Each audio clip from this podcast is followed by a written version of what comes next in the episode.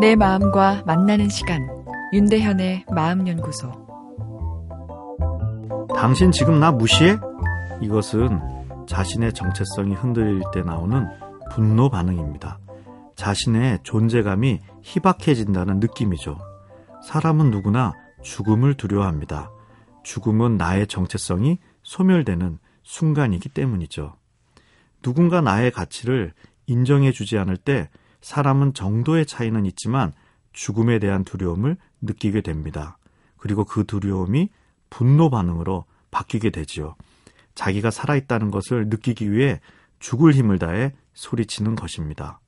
고객이 왜 나를 무시해 하면서 소리치는 것은 왜 나를 제대로 사랑해 주지 않느냐, 내가 살아있다는 느낌이 들지 않아 이런 절규 아닐까요? 요즘 친절이 고생인데요. 친절이란 상대방에 대한 자연스러운 감성 반응입니다.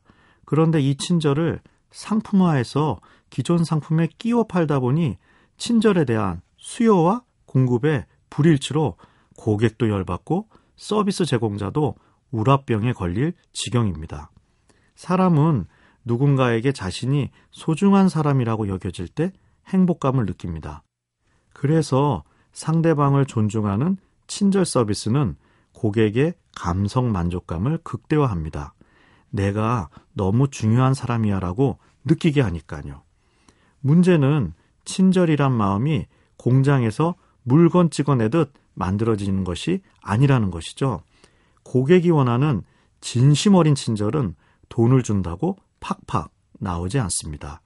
마음과 마음의 반응이기 때문이죠.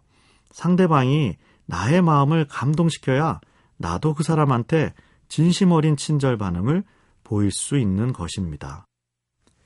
돈으로 친절을 살 수 있다고 믿는 세상, 속물 이데올로기라 할 수 있겠는데요. 자신의 가치를 사회 경제적 가치와 동일시하는 것이 속물적 사고입니다. 사회적 지위가 높고 돈을 많이 가진 사람은 가치 있는 사람이다라고 생각하는 것이죠. 자본주의 사회에서 지위가 높고 돈이 많으면 힘 있는 사람인 것은 분명하지만 우리 감성은 힘이 있다고 해서 그 사람한테 진짜 친절한 마음이 생기지는 않습니다. 친절한 척은 할 수 있겠지만요. 마음 가지 않은 사람한테 상업적 행동으로서 친절을 베푸는 것, 심한 감성 노동입니다. 고객에게 친절을 베풀자는 친절 마케팅, 동기는 나쁜 것이 아니지만 고객은 점점 친절에 중독되어 가고 직원은 감성 노동에 화가 쌓이다 보니 고객도 서비스 공급자도 힘든 세상이 되어버렸습니다. 어떻게 해야 할까요? 내일 이어서 말씀드리겠습니다.